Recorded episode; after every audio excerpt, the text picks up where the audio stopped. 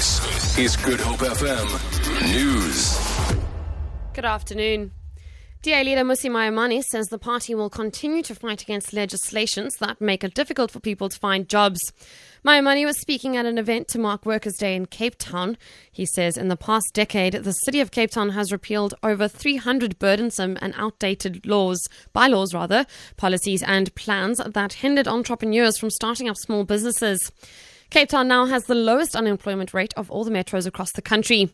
Maimane says it is unacceptable that more than 8 million South Africans are jobless 20 years into democracy. Anyone who creates a job is a hero in South Africa. Anyone who starts employment, small businesses, they're the heroes of our country. Therefore, today we wanted to come here in Cape Town to say we cut out all bylaws that make it difficult for anyone to start a business, apartheid laws that made it impossible for someone to enter the business space.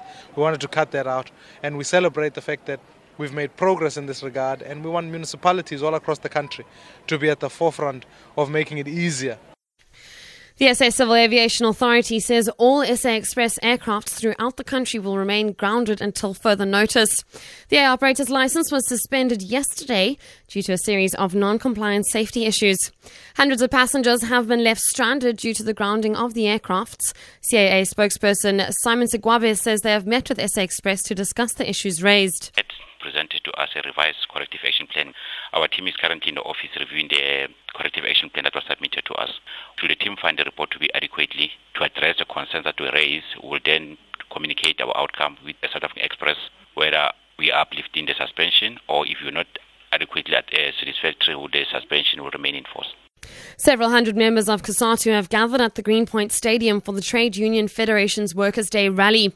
Workers say it is traditional to celebrate the 31 years of COSATU's existence, despite facing worker challenges such as casualisation and job losses.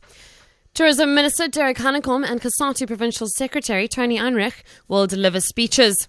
ANC and SACP representatives will also deliver messages of support. And lastly, volunteers from the World Mission Society Church of God have rolled up their sleeves to help clean up Lansdowne. City officials joined about 100 volunteers to clean up a number of streets and surrounding areas in the suburb.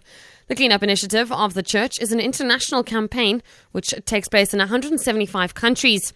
Church spokesperson Kusileka Kwana says they will carry out cleanups in order to restore purity and natural beauty of the earth. We are about 100 church volunteers and we've got the city of Cape Town here with us as well. We do it to shine the glory of God, but we also want to just help the city out because we are located in Cape Town and we've been doing a lot of volunteer work. Not only do we do cleanups, but we do a lot of programs as well, like homeless programs, etc.